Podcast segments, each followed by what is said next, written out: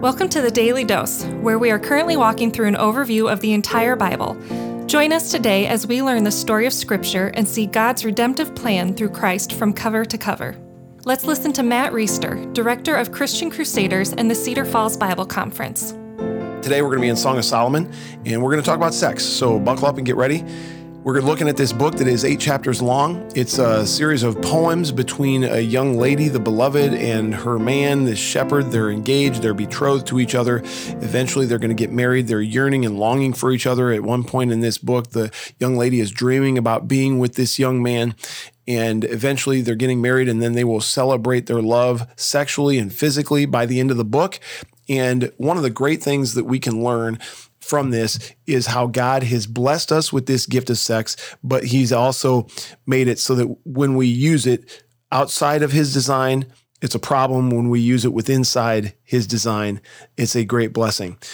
Chapter 2, verse 7 says this this is the young lady talking. I adjure you, O daughters of Jerusalem, by the gazelles or the does of the field, that you not stir up or awaken love until it pleases. Another translation for that is that you not arouse love until its proper time.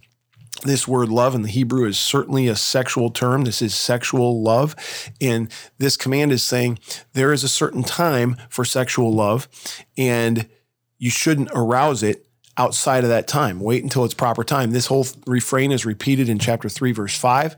It's repeated again in chapter 8, verse 4. And then in 8, 5, things change. And that's because this young man and this young woman have become married. By the way, let me, what is marriage? Marriage is a commitment to each other and to God according to his biblical design in front of witnesses who affirm this marriage. So people want to try to get around marriage, uh, especially today, all these loopholes. How can I have sex without actually being married? Well, I think that the idea is that, first of all, you should be married.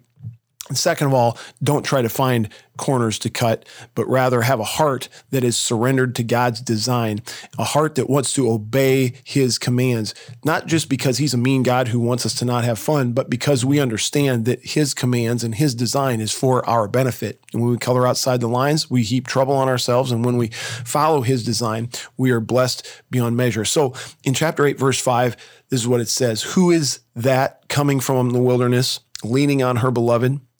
under the apple tree, I awakened you. So, all this time, don't awaken love before it's time. Don't awaken love before it's time. And now, here comes this guy leaning on her beloved, on her beloved. This is a sexual leaning.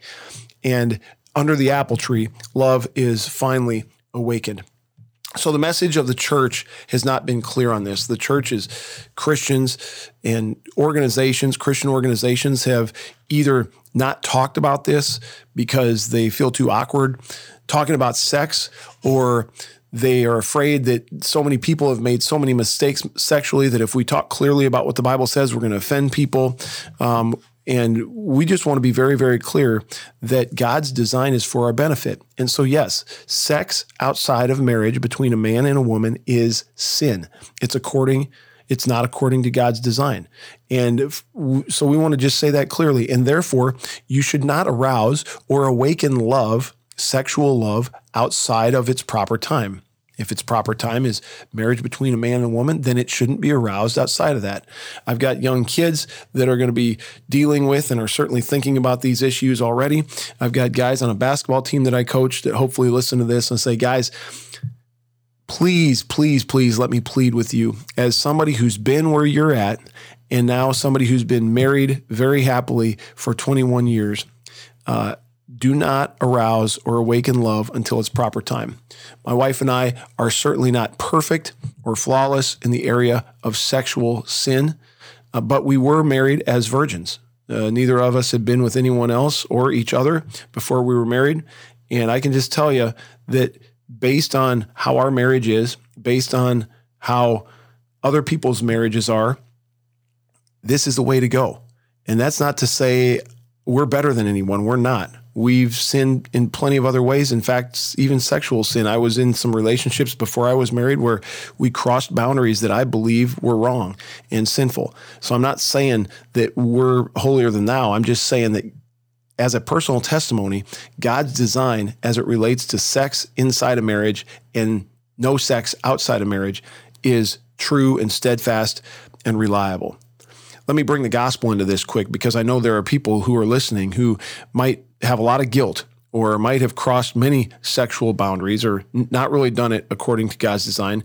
And the fact is, none of us live perfectly according to God's design in every way. That's the reason He sent Jesus Christ to live a perfect life in our place that we couldn't live and then die paying the penalty for sin, death on the cross.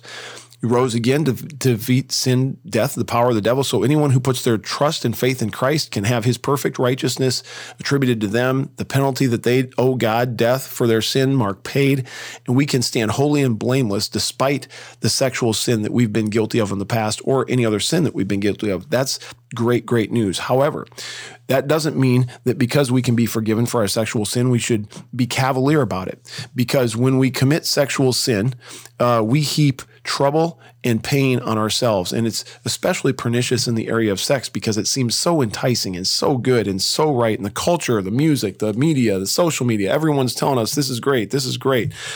And so we're tempted, and we've got these hormones raging in our bodies saying, go, go, go. And all these things are working against us.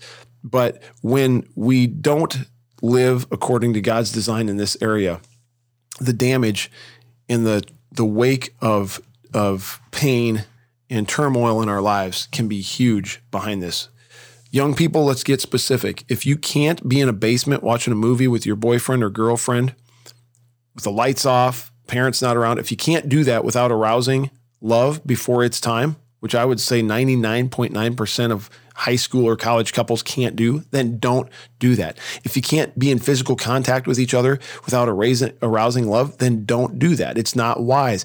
You're meant to go all the way down this path once you get on the path of physical intimacy. So don't even go there if you can't do it without arousing or awakening love. Lord, would you help us to teach people about your gift of sex in a way that is more effective that we would be clearly biblical, that we would hold up the value of sex being reserved between married couples, but also give people tools for doing that the right way. Lord, would you bless my kids and other people's kids who are kind of coming into this age where they're going to have this on the front of their minds? Would you protect them from themselves, from sexual sin that lingers, from Satan's schemes that are out there to destroy them?